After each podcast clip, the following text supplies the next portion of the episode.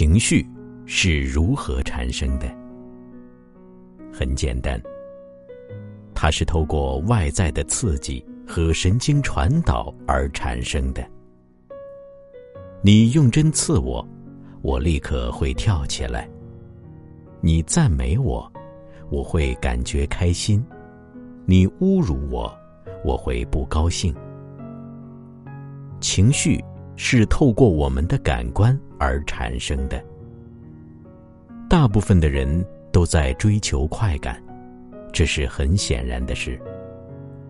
你喜欢加入某个团体、某个社群，或隶属于某个古老的传统。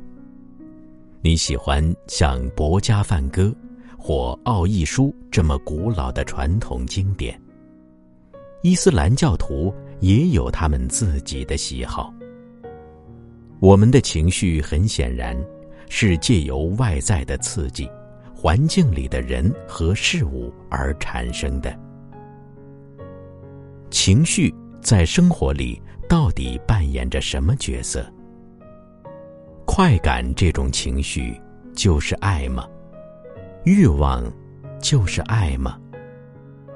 如果情绪即是爱，那么爱就成了一个永远在改变的东西，对不对？